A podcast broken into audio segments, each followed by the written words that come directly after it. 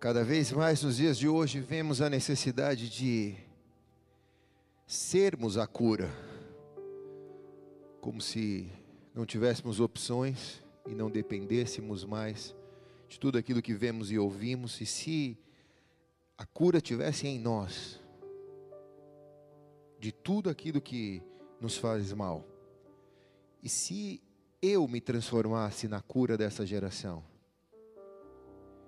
e se eu fosse o remédio para essa terra, ou a vacina para esse tempo?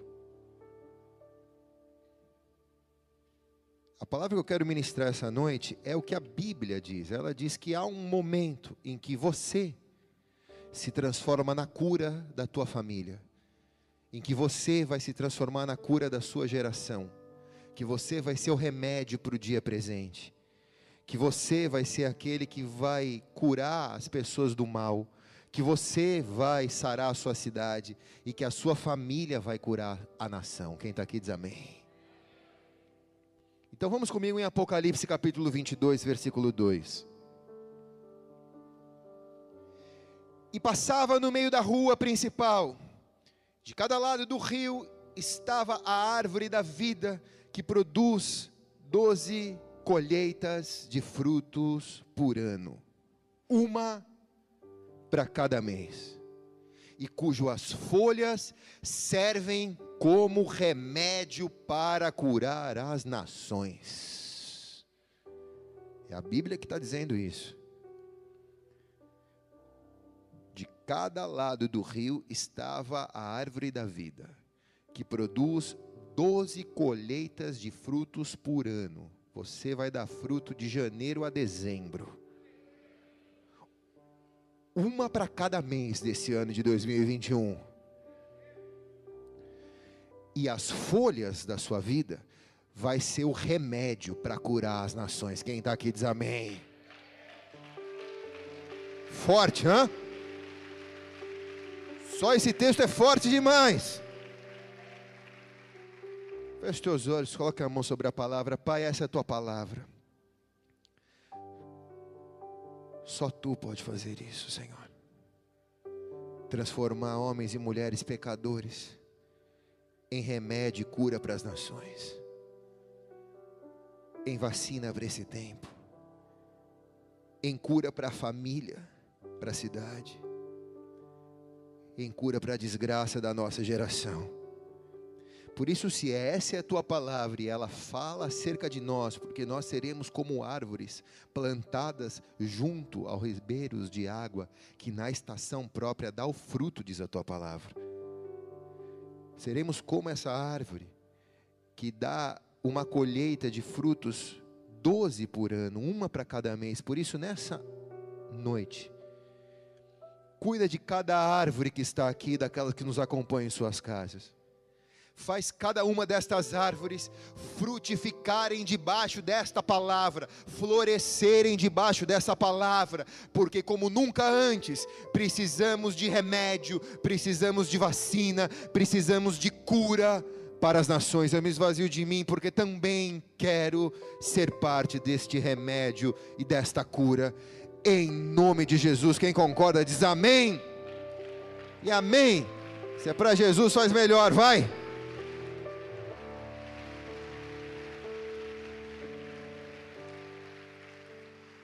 Eu queria que você fosse comigo no livro de Rute, capítulo um. Eu li esse texto de Apocalipse só para a gente introduzir aquilo que realmente eu sinto que o Espírito quer falar a nós. Rute, capítulo um. Vamos ler do versículo um em diante. Eu gosto dessa tradução aqui, que ela é mais literal, né? Na época dos juízes, houve fome na terra. Um homem de Belém de Judá, com a mulher e dois filhos, foi viver algum tempo nas terras de Moabe. E esse homem se chamava Elimeleque. Sua mulher, Noemi, e os seus dois filhos, Malom e Quilion. Eles eram efrateus de Belém de Judá. Chegaram a Moabe e lá ficaram.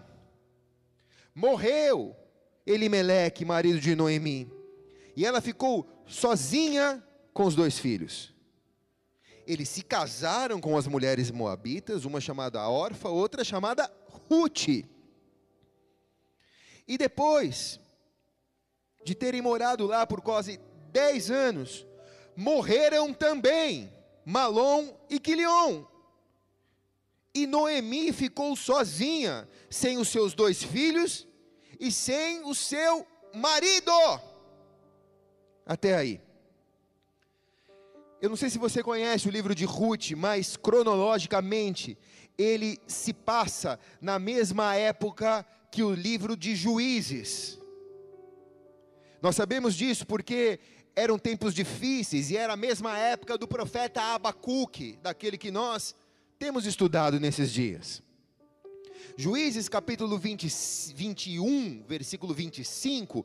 termina, é o último versículo do livro de Juízes, termina dizendo que o tempo era difícil. Diz, naqueles dias Israel não tinha rei, cada um fazia o que parecia certo aos seus próprios olhos.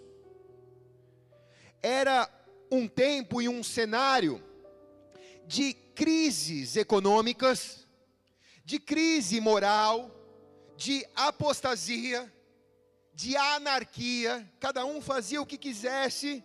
Moralmente Israel estava caído.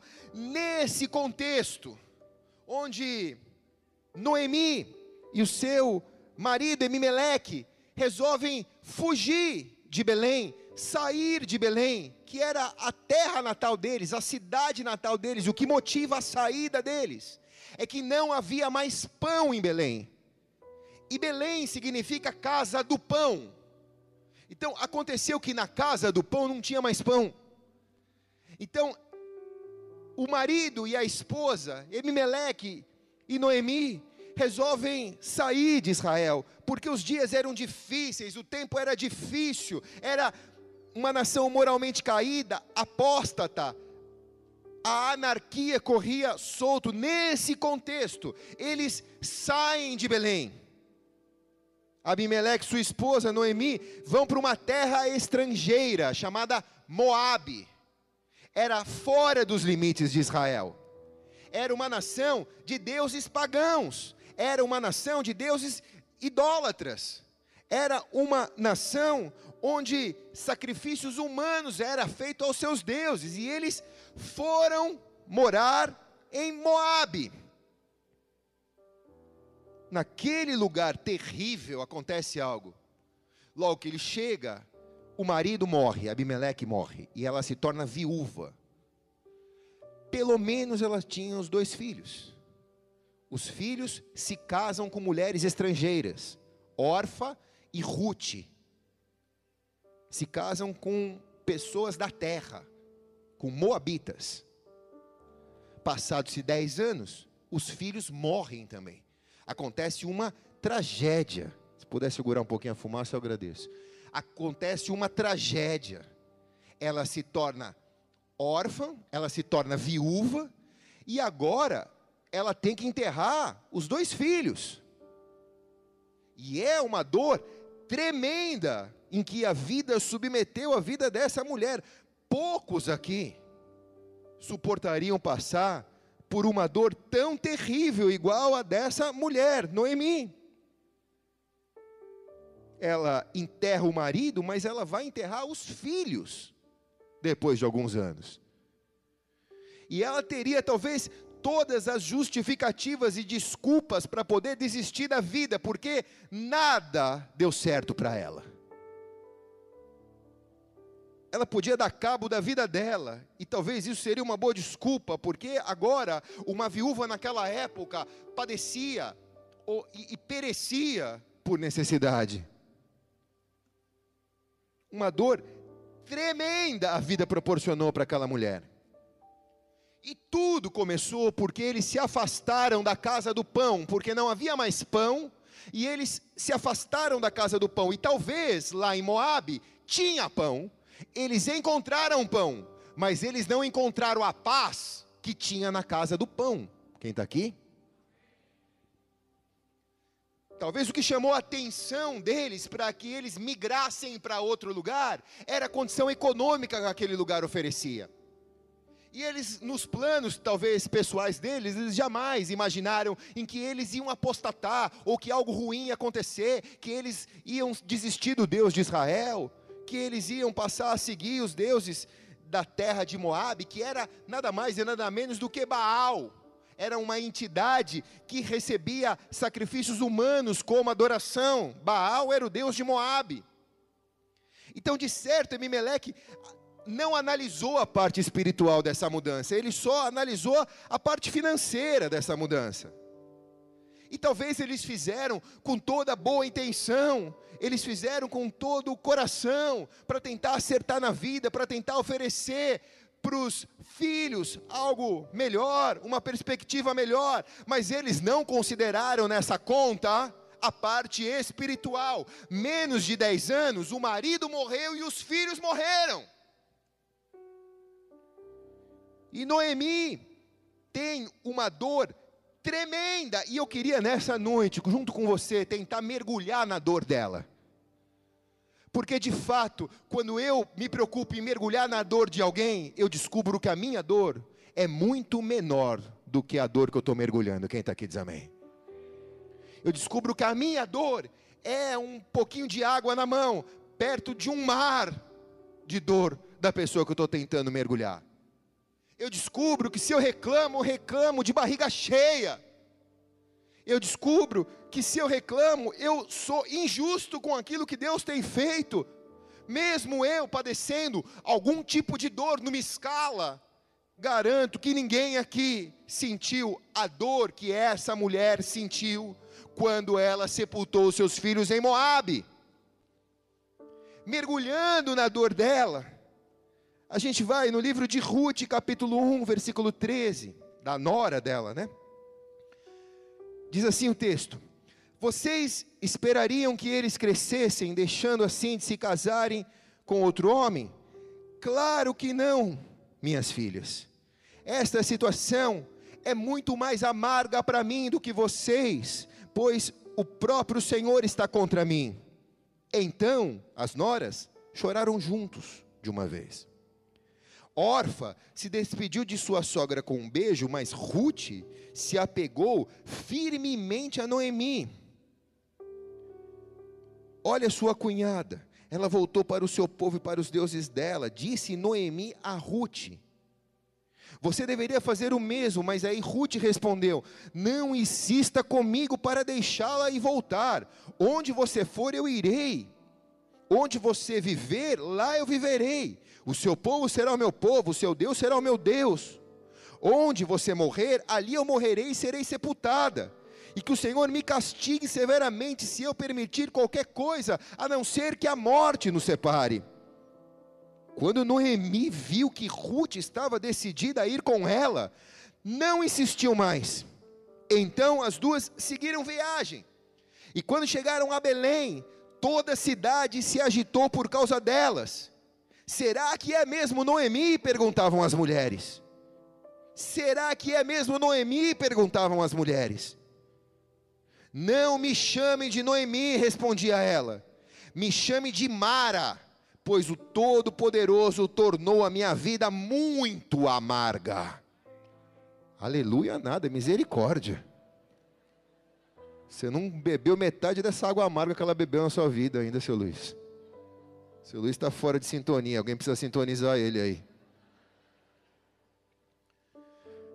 Noemi, seu Luiz, está dizendo, sabe o que ela está dizendo? Ela está dizendo assim: não me chame mais de agradável, porque Noemi significa agradável. Ela está dizendo: não me chame mais de agradável.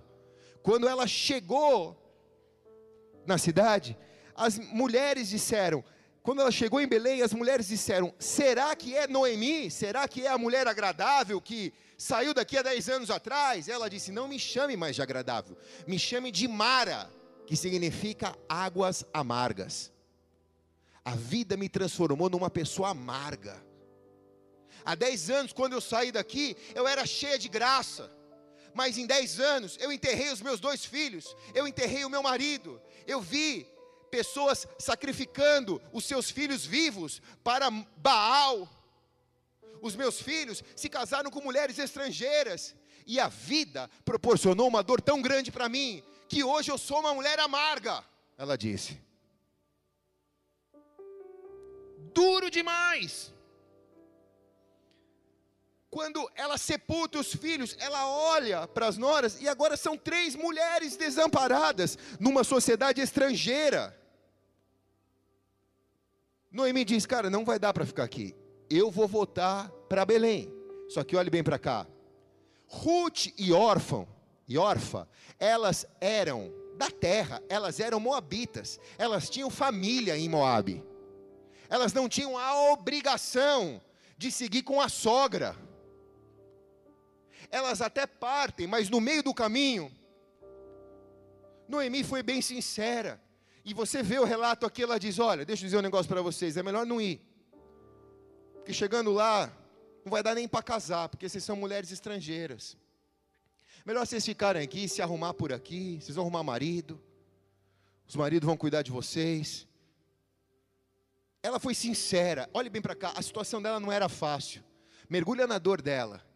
A única pessoa, as únicas pessoas que sobraram para ela, eram as duas moças, as duas noras dela. Ela podia muito bem se apegar nessas noras, com sentimentalismo barato, e dizer, olha, não me abandone, porque eu vim para cá, eu abençoei, os meus filhos casaram com vocês, não queria que eles morreram, mas eles morreram agora, vocês têm que cuidar de mim. Ela podia extorquir essas moças, mas ela foi sincera, ela foi transparente, ela falou, ó, é melhor vocês não irem, porque lá é diferente de tudo que vocês vivem aqui, lá não tem Baal, lá tem um Deus só, lá não tem sacrifício de pessoas, é outra cultura, Belém é a casa do pão, é outra coisa lá.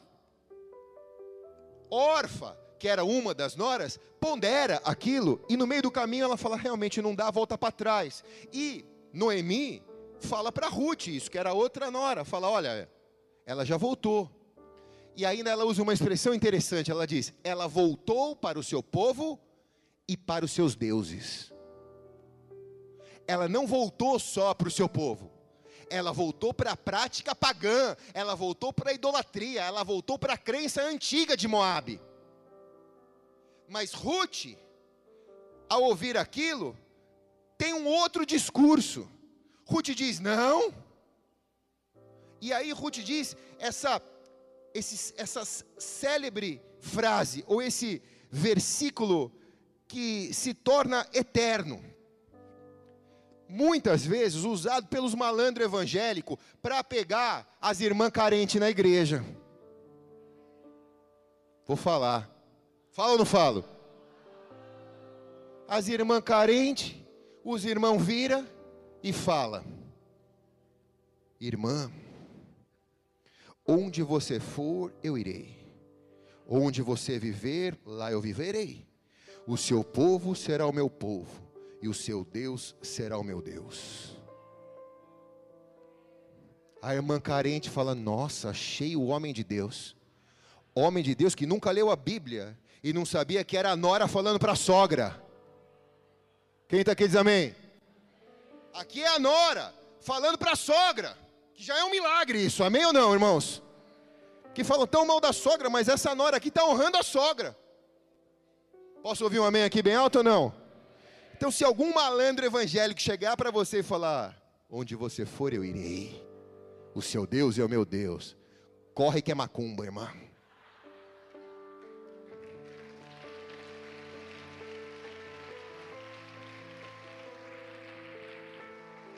Só para aliviar um pouco a dor aqui da, das nossas irmãzinhas Noemi e Rute.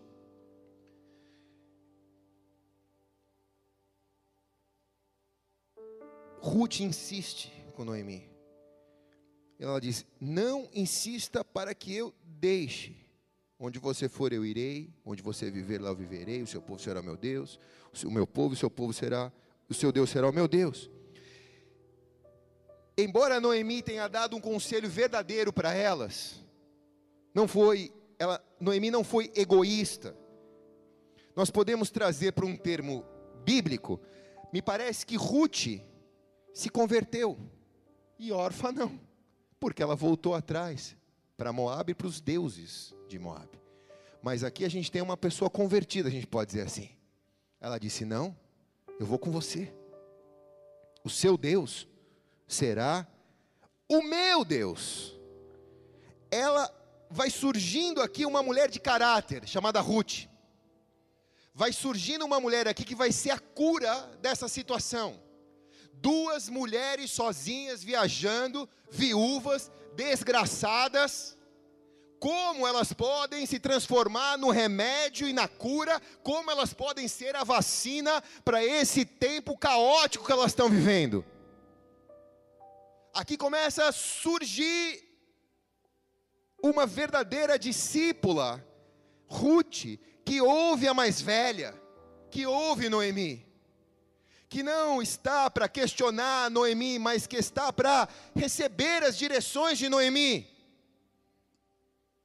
Quando elas chegam em Belém, depois da viagem de Moabe, elas vão a um campo, de uma fazenda de um homem chamado Boaz. Diga Boaz. Essa, essa pregação ela é totalmente textual, nós estamos estudando a história, quem está aqui diz amém. Então Rute capítulo dois, versículo um, um e, e alguns em diante, vamos, vamos, vamos ler um pouquinho, diz assim. Havia em Belém um homem rico e respeitado chamado Boaz. Ele era parente de Elimeleque, marido de Noemi. Versículo cinco, Rute dois, cinco. Então Boaz perguntou ao seu capataz, quem é aquela moça? A quem ela pertence? E o capataz respondeu, é a moça que veio de Moabe com Moabe, com, com Noemi. Hoje de manhã ela me pediu permissão para colher as espigas após os ceifeiros. Desde que chegou, não parou de trabalhar nenhum instante sequer, a não ser por alguns minutos de descanso no abrigo, na hora do almoço. Trabalhadora. Boaz foi até Rute e disse, ouça minha filha, quando for colher espigas, fique conosco. Não vá a nenhum outro campo, não vai trabalhar em nenhuma outra fazenda. Acompanhe as moças que trabalham para mim. Observe que parte do campo que estão colhendo e vai atrás dessas moças. Eu já avisei os homens para não tratarem você mal. E quando você tiver sede, sirva-se da água que os meus servos tiram do poço. Quem está aqui diz amém. Cara, fica com a Bíblia aberta em Rute dois. Essas mulheres estão doloridas da vida, sofridas da vida. Elas de repente chegam na fazenda de Boaz. E Rute pede permissão para o capataz para trabalhar. E começa a trabalhar, e ela era uma mulher trabalhadora. Ela não chegou pedindo esmola, ela chegou pedindo trabalho. Quem está aqui diz amém. Ela trabalhou o dia inteiro, parou só um pouquinho na hora do almoço, diz o, o capataz. Que é uma palavra ruim de usar capataz, né? O fazendeiro lá. Boaz é o cara dessa noite aqui, presta atenção, quem está aqui diz amém, cara. Ele é o remédio para curar Noemi e para curar Rute. Ele é a vacina contra a pandemia que está na vida deles, quem está aqui diz amém, cara. Ele é a cura, ele é a vacina, ele é o remédio. Deus levou as pessoas doentes para o lugar onde havia uma pessoa curada. Porque uma pessoa curada é capaz de curar aqueles que estão feridos também. Ele só era o dono da terra. Ele só era o fazendeiro. Mas ele era um cara curado. Boaz, no Velho Testamento, é uma tipificação do Jesus, de Jesus, para você ter uma ideia. Boaz vai dar uma lição de como é dar um remédio para uma pessoa doente. Ele vai ensinar como é se preocupar com alguém que está sofrendo. Ele vai dar uma lição para mim e para você nessa noite, quem está aqui diz amém. Ele vai mostrar o que é ser o exemplo da cura para curar outras pessoas. Se é para Jesus, faz melhor.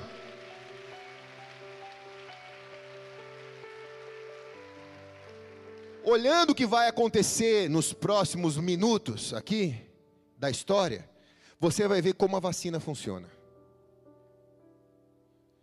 O primeiro ponto que eu quero que você preste atenção nessa história é que Deus dá uma ilustração, ou Deus dá, melhor, uma instrução através de Boaz para Rute agora. Nós vamos tratar com a Rute agora, que está trabalhando lá na fazenda. Com a Rute, para ela pegar ou estar atenta às espigas caídas no terreno.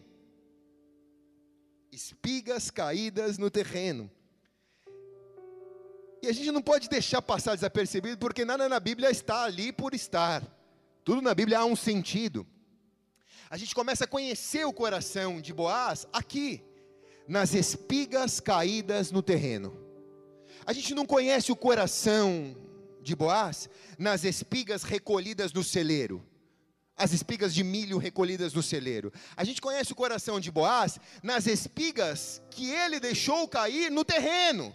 Por quê? Porque Boaz sabia o que Levíticos vinte e três, vinte e dois diz: quando fizerem colheita da sua terra, não colha as espigas nos cantos do campo e não apanhem aquilo que cair da mão dos ceifeiros. Deixe esses grãos para os pobres estrangeiros que vivem entre vocês. Eu sou o Senhor seu Deus.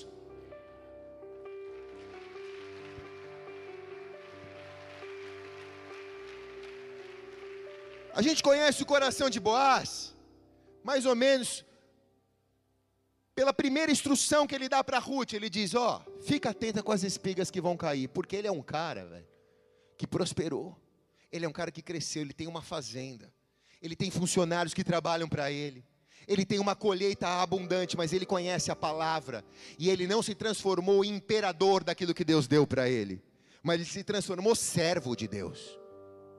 E ele diz aos seus funcionários de que deixem as espigas caírem, não recolham as espigas, porque vão passar pessoas necessitadas, e essas pessoas vão encontrar a resposta da sua oração com aquela espiga caída, vão passar pessoas com fome, e vão ter a fome saciada com a espiga que está caída no chão. Então não recolha a espiga, porque nós não vamos nos enriquecer dessa maneira, mas nós seremos generosos com aquele que precisa. Olha o coração desse homem. E a Bíblia diz aqui no livro de Levíticos que é nos cantos, deixa as espigas no, nos cantos. Por quê? Porque ninguém precisa se humilhar. Não é no meio do milharal, no meio da fazenda que eu vou entrar para pegar espiga e me humilhar e todo mundo dizendo: ó, o cara está passando fome, está aqui pegando espiga. Não, é no canto, é para ninguém ver. Se você está passando no canto, você teve a espiga ali, você pode pegar. É a resposta de oração. Boaz está dizendo: eu vou ajudar os pobres, eu vou ajudar os necessitados, eu vou ajudar quem precisa. Boaz está fazendo parte da solução da oração daquelas mulheres. É maravilhoso você orar e ver Deus solucionando os seus problemas e respondendo às suas orações. Escute bem, mas é muito mais maravilhoso você ser a solução da oração de alguém. Você ser a resposta de Deus para alguém. É muito mais maravilhoso isso.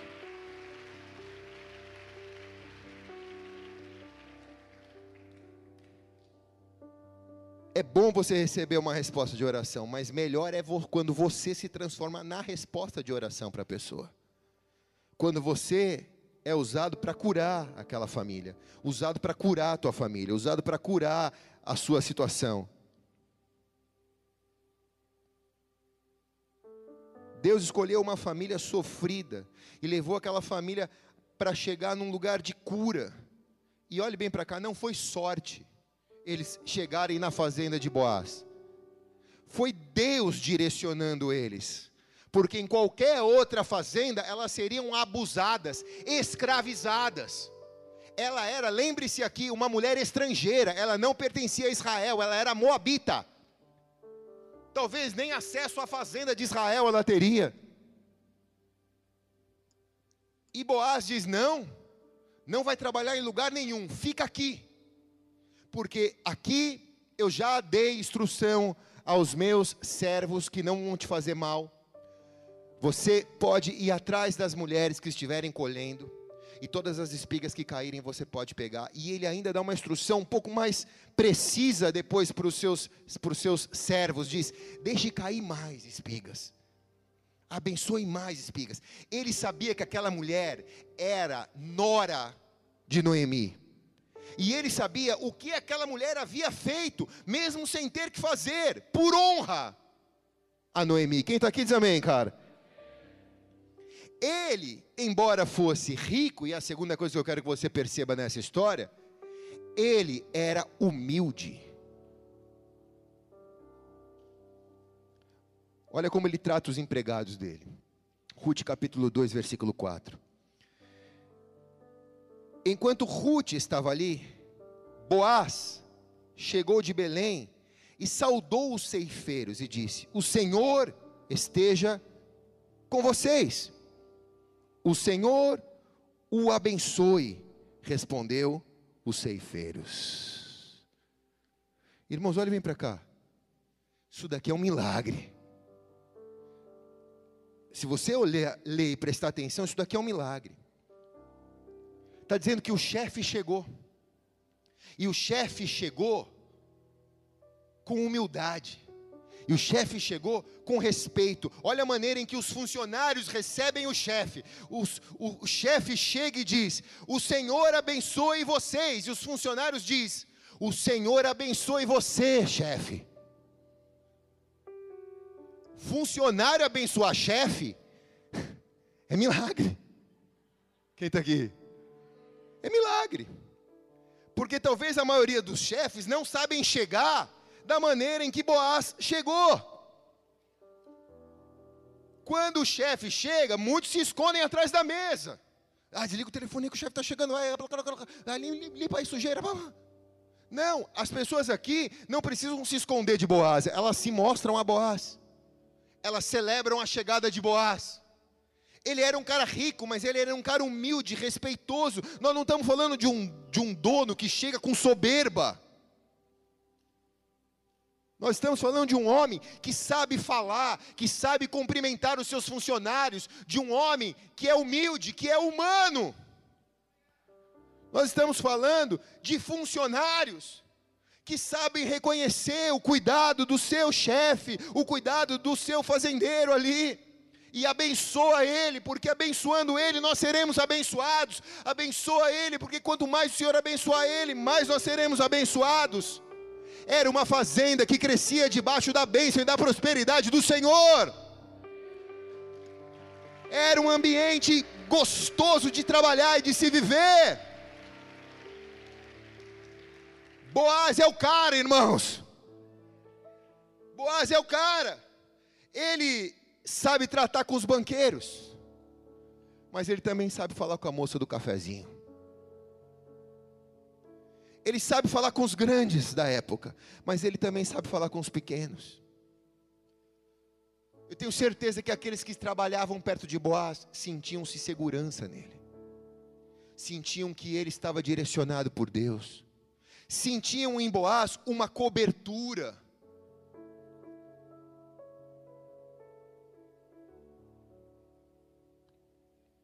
Rute chega nesse lugar. Não havia lugar melhor para ela chegar. Boaz vai ser o remédio para a vida de Rute e para a vida de Noemi.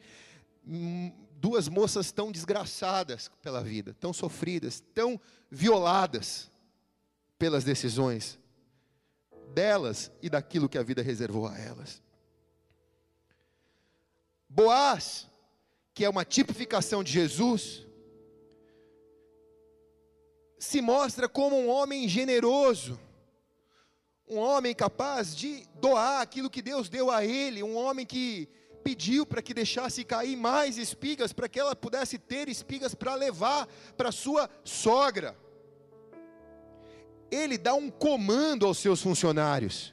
Agora, ele não dá um comando gritando, ele não é abusivo, ele não é autoritário, ele tem autoridade, que é diferente de autoritarismo. Quem está aqui diz amém, cara.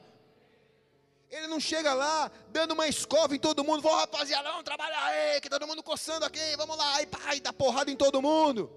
Ah, está recolhendo espiga aqui, não deixa sobrar essas espigas aqui que os bichos vão comer. Não. Ele fala com respeito, ele é generoso, ele tem autoridade, todo mundo obedece, sem um grito sequer. Quem está aqui diz amém, cara. Ele não precisou humilhar ninguém, ele só deu um comando. Ele mostrou o que é para Rute e para Noemi também, ser um homem misericordioso. Rute capítulo dois, versículo oito, Boaz, ele pergunta quem era Rute, né? Porque ele vê, ele vê aquela mulher diferente trabalhando no meio das meninas, então ele chama o capataz e pergunta quem é aquela? Aí eles contam para ele, né? Aquela lá é a nora lá de Noemi. Ele era parente de Elimeleque, do marido de Noemi, né? Então ele diz assim, em segunda Rute dois, oito, Boaz foi até Rute e disse, ouça minha filha, quando for colher espigas, fique conosco, não vá a nenhum outro campo, e acompanhe as moças que trabalham para mim. Rute capítulo dois, versículo vinte e dois, olha o que Noemi diz para Rute. Muito bom, exclamou Noemi, faça o que ele disse, minha filha, fique com as servas dele até o fim da colheita, em outros campos poderiam maltratá-la. Há uma direção de Deus no conselho da sua discipuladora e no conselho de Boaz. Não há conflito de ideias. Boaz diz, fique aqui e trabalhe com as minhas meninas. E Noemi diz, faça o que ele disse, fique lá e trabalhe, porque em outro lugar você não seria recebida. Então há direção na visão. Quem está aqui diz amém. Rute não foi no, no quiz do WhatsApp, do Telegram, do Instagram, procurar um conselho diferente. Caixinhas de perguntas. Rute não foi na caixinha de pergunta perguntar, ver se tinha uma outra resposta, uma outra opção. Ela se alinhou à direção de Deus. Quem está aqui diz amém? Aquele homem Boaz, ele sabia criar um ambiente de segurança para todos aqueles que o serviam, que trabalhavam debaixo de sua cobertura. Qualquer pessoa, eu tenho certeza, que se aproximasse de Boaz, ia dar certo na vida. Ele era uma boa cobertura. Quem está aqui diz amém. Ele não era perfeito, mas ele era uma boa cobertura. Ele gera um ambiente de criação, um ambiente de prosperidade, um ambiente de solução de problemas, de cura. Ele é a cura. Quem está aqui diz amém, presta atenção.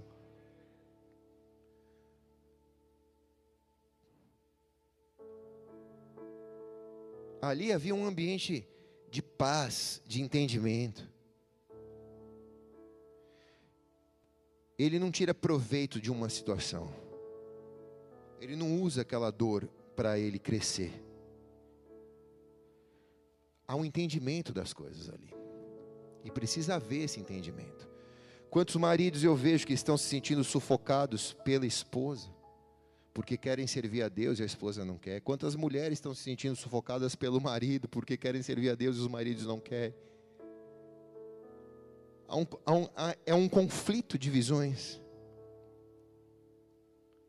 Aqui nesse caso há um alinhamento. Há um ambiente de segurança. Ninguém está condenando ninguém, ninguém está achando que o outro precisa mudar. Existe um ambiente de cura. Boaz está sendo a cura para a vida dessas duas moças. Vamos comigo em Rute capítulo três, versículo sete. Veja só o que vai acontecer daqui para frente. Falo ou não falo? Falo ou não falo?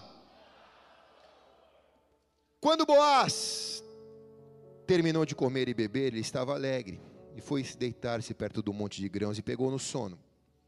Presta atenção agora. Rute se aproximou em silêncio, descobriu os pés dele e se deitou. Por volta da meia-noite, Boaz acordou e de repente ele se virou e ficou admirado de encontrar uma mulher deitada aos seus pés. Quem é você? Perguntou ele. Sou sua serva Rute, respondeu ela. Estenda as abas de sua capa sobre mim, pois o Senhor é o resgatador da minha família. Então Boaz exclamou: o Senhor a abençoe, minha filha. Você demonstra agora mais lealdade por sua família do que antes, pois não foi atrás de um homem mais jovem, seja rico ou pobre. Não se preocupe com nada, minha filha. Farei o que me pediu. Farei, farei o que me pediu. Pois toda a cidade sabe que você é mulher virtuosa. Mas embora eu seja de fato o resgatador de sua família, há um outro homem que é parente mais próximo do que eu. Fique aqui essa noite, pela manhã conversarei com ele. E se ele estiver disposto a resgatá-la, muito bem, que ele se case com você. Se ele não quiser, tão certo como vive o Senhor, eu mesmo irei te resgatar. Rute ficou deitada aos pés de Boaz até de manhã. Levantou antes de sair do raiar do dia. E Boaz tinha dito: ninguém deve saber que essa mulher esteve na eira. Então Boaz lhe disse: traga-me a a sua capa, estenda aqui. E ele despejou sobre essa capa seis medidas de cevada e pôs sobre as costas de Rute, e ela retornou à cidade. Olhe para cá, irmãos. Rute era uma moça bonita, de meia idade, talvez trinta e cinco, quarenta anos. Boaz já era um senhor de sessenta anos, mas bem conservado. Sem Viagra, só com o milho da, da fazenda dele. Ele olha para ela, só que presta atenção, ele, tinha de, ele, ele, ele, ele era parente, lembra que ele era parente de Elimeleque, sim ou não? Então, quando a Bíblia fala resgatar, a única maneira de resgatar uma viúva era podendo se casar com ela. Era hábito da época isso. Mas ele não poderia fazer isso casando-se com ela, porque havia alguém mais próximo. Embora ele fosse da família de Elimeleque, havia alguém mais próximo a ela, que teria o direito primeiro de casar com ela, e de comprar o campo que pertencia à sua sogra Noemi. Agora, o que chama a minha atenção é que ela, lembra que ela está chegando em Israel agora, ela não conhece como que é a lei. Ela não conhece o que a Bíblia fala. Ela só é uma mulher de caráter. Ela está mostrando o seu caráter. Então ela não sabe. O que, que ela faz? Ela vê o cara, o coroa, indo dormir lá. Ela vai, se arruma, se perfuma e vai deitar nos pés dele. Ela vai se oferecer a ele, literalmente. Agora, na calada da noite, à meia-noite, tudo escuro. Imagina, ele acorda, vê uma mulher deitada debaixo do cobertor dele. Ele se assusta e ele fala: quem é você? E ela fala: sou eu, Rute, serva de Noemi. Ninguém está vendo. Quem está aqui diz amém. Ninguém está vendo, tá? Podia dar qualquer desculpa aqui. Se o pastor aqui fosse chamar ele, se eu fosse chamar ele no gabinete e falar: ei, Boaz, o que, que você fez com ela? Sabe o que ele podia me falar? Pô, pastor, a carne é fraca. Ele podia falar: não, foi ela que me procurou. Pô, pastor, ninguém viu. Pô, ela foi lá, deitou debaixo de uma cobertura. Pô, passei o rodo, peguei ela. Eu já escutei isso, irmãos. Quantas vezes. Mas olhe bem para cá. Ele não defraudou ela. Ele não fez nada com ela. Boaz é o cara, irmãos. Boaz é o cara, ele não defraudou ela, ele não fez nada com ela, disse: filha, fica deitada aí, legal, eu também quero casar com você, mas vamos fazer do jeito certo. Amanhã de manhã, eu vou lá na cidade e vou perguntar para o teu parente que tem direito a casar com você antes de mim, se ele está disposto a comprar o terreno e casar com você. Se ele tiver, Deus te abençoe. Se ele não tiver, tão certo como vive o Senhor, eu não vou deixar você escapar. Na versão mais atual. Quem está aqui?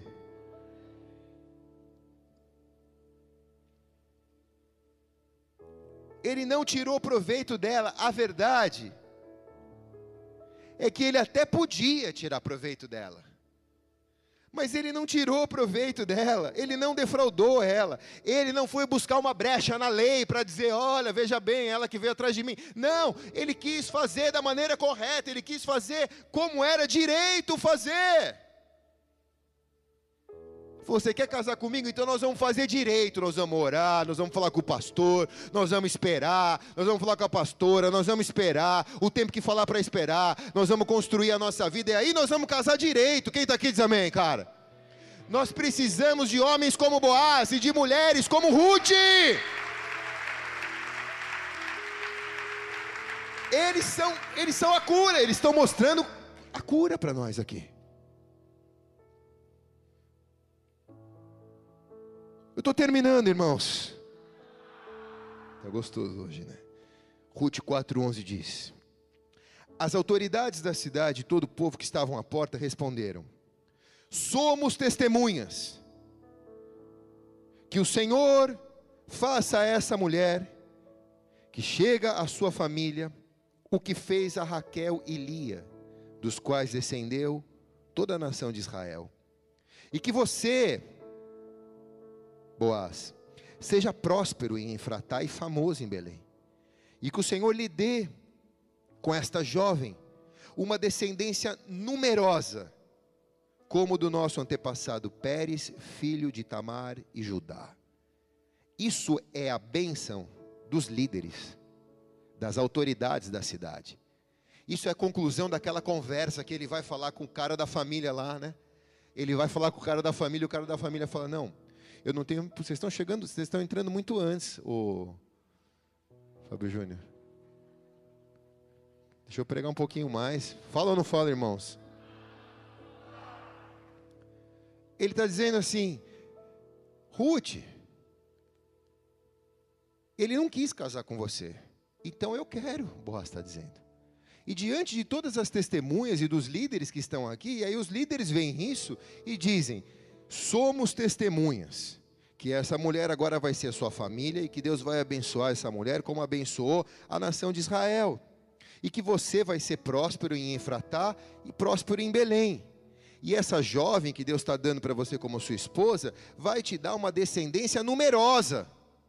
Você vai ser pai, Boaz. Quem está aqui diz amém, cara? Cara, que história tremenda! Os líderes abençoam aquele casamento. Nós estamos falando do cara mais rico da cidade, irmãos. Nós estamos falando do fazendeiro mais próximo de Israel. Nós estamos falando de Boaz. Nós estamos falando da meia-noite, onde ele estava deitado no escuro, que ninguém viu se ele pegou, se ele não pegou a mina. Mas ele foi fazer tudo certinho, foi falar com os líderes, foi pedir a bênção para os líderes. Os líderes abençoaram. E com a bênção de Deus, ele vai prosperar. Boaz e Rute se casam e geram uma descendência, e eles são bisavós de Davi, do rei Davi. Olha o lugar que Deus escolheu te tirar, Davi, o rei segundo o coração dele. Eles são, eles são bisavós de Davi. É qualquer bisavô, sim ou não? É os Eles são bisavós de Davi. Nessa linhagem, escute bem, nós, Deus está fazendo uma linhagem que depois lá na frente Ele vai trazer Jesus, a raiz de Davi, na linhagem de Davi. Ele está fazendo uma linhagem. E lembre-se que Ele está fazendo uma linhagem com o povo de Israel. Mas Ele enxerga em Moabe, Rute. Ela não era de Israel, ela era moabita, mas ela tinha caráter. Ela era uma pessoa que Deus disse, essa daí vale a pena pegar e inserir na linhagem. Ele mexeu no D N A da genealogia de Jesus e colocou Rute naquele lugar, porque ela mostrou uma mulher de caráter. Mesmo diante de tanta desgraça, Noemi e Rute se mostraram dignas de entrar numa linhagem do Salvador do mundo. Eu e você não nascemos escolhidos, Mas Deus nos escolheu, nos nossos pecados, nos nossos erros, nos nossos delitos. Ele nos inseriu na videira, Ele nos colocou na, genealo, na genealogia de Jesus. Hoje eu faço parte disso tanto quanto Rute, tanto quanto você.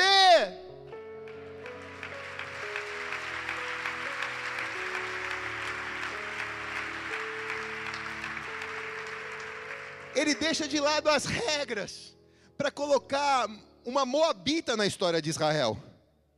E esses dois, Rute e Boaz, são o remédio de uma geração, são o remédio de uma nação. Uma família que nasce para ser o remédio da sociedade. Um casamento que nasce para ser o remédio da descendência. Pais que se tornam cura para os filhos, filhos que se tornam cura para os pais. Igrejas que se transformam cura para as cidades. Famílias que se transformam em cura para as nações. Mas aí talvez você diga, pastor Boaz é o cara, mas ele é longe demais para mim, eu não consigo ser como ele. Mas olhe bem para cá, você está me vendo, sim ou não? Não foi sempre assim. Porque uma pessoa para curar, ela precisa ser curada. Uma pessoa para ajudar, ela precisa primeiro ter sido ajudada, ela precisa reproduzir algo que ela recebeu em Deus. Ninguém pode dar aquilo que não tem. Sabe quem é Boaz? Boaz é o filho de uma prostituta. Boaz é o filho de Raabe. A prostituta lá de Jericó, a meretriz lá de Jericó. Boaz é o filho da prostituta. Eu não sei se você sabe, mas é muito difícil você ser o filho da prostituta numa cidade ou numa nação De, de patriarcas como Israel. Se hoje já é difícil, ele tinha conflitos pessoais. Ele nunca conheceu o pai dele, ele não sabia quem era o pai dele. Ele ia no mercado, ele podia ouvir graça dos caras. Esse é Boaz. Ó seu pai ali, Boaz. Ó seu pai ali, Boaz. Ó seu pai ali, Boaz. Ele deve ter sofrido bullying na infância dele. Ele cresceu numa nação fechada. E Raabe, a meretriz, a prostituta de Jericó, foi a mãe desse menino. Qual era os patrimônios que Raabe podia oferecer para ele? Não, não havia nada. Boaz prosperou, meu irmão. Boaz é uma história de sucesso. Ele venceu.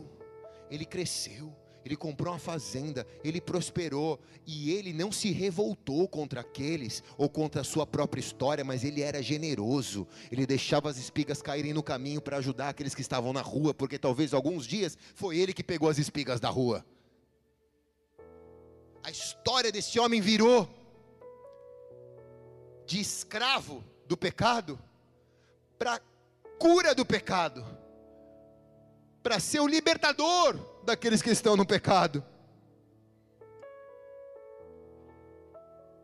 Aqueles que o xingavam de filho da prostituta, para ele não era xingamento, para ele era, era nome aquilo. E ele teve que conviver com aquilo a vida inteira. Esse é o Boaz que nós estamos falando, que agora está casando com Rute, e vai ser bisavô de Davi, e vai ser a cura na vida de Noemi, porque depois eles têm um filho, e esse filho é dado para Noemi, e Noemi, como vó, abraça esse menino nos braços, e as pessoas dizem, Israel diz, Deus restaurou a sorte de Noemi, porque deu para ela um novo filho agora.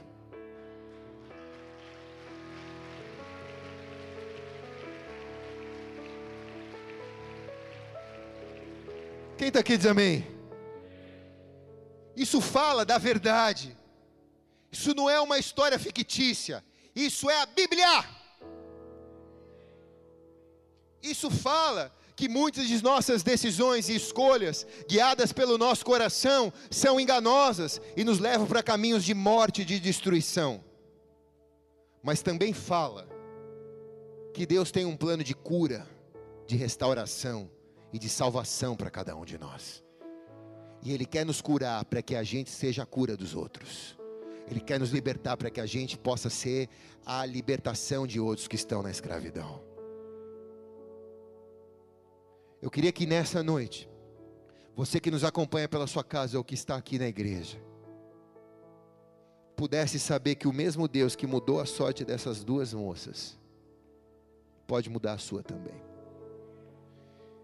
Que se você escolher fazer como Orfa, voltar para trás e servir os deuses que você antes servia, nada pode ser feito. Mas se você escolher seguir em frente, a Bíblia diz, irmãos, que Noemi se levantou. Veja bem, uma mulher que enterrou o marido, enterrou os dois filhos, que não tinha perspectiva de vida, talvez essa mulher nunca tivesse se levantado se fosse hoje em dia. Mas a Bíblia diz que ela se levantou. Ela disse, eu vou em frente. Eu vou voltar para a casa do pão, porque eu ouvi falar que voltou a ter pão lá na casa do pão. Eu vou voltar, porque Deus vai restaurar a minha sorte. Onde abundou o pecado, superabundará a graça de Deus. Deus está te levantando nesta noite para restaurar a sua sorte. Deus está te levantando nessa noite para restaurar a sua sorte. Onde você caiu, Deus está te trazendo de volta para a presença dEle, porque onde abundou o pecado, superabundará a graça de Deus. Deus quer você curado, para que você possa prosperar e ajudar a outros. Você será como um Boaz, o filho de um pecado, o filho de uma prostituta, um homem e uma mulher que veio do pecado, que veio do mundo, mas que foi levantado por Deus para restaurar outros, para curar outros, para ser referencial, para ser a vacina e o remédio para esta geração, para essa sociedade. Pais, sejam a cura para os filhos, filhos, sejam a cura para os pais, esposas, a cura para os maridos, maridos, a cura para as esposas, igreja, a cura para a sociedade, famílias, a cura para as nações. Se coloque de pé, levante as tuas mãos bem alto na presença de Deus. Aí em sua casa, onde você está, receba agora da presença do Senhor, em nome de Jesus.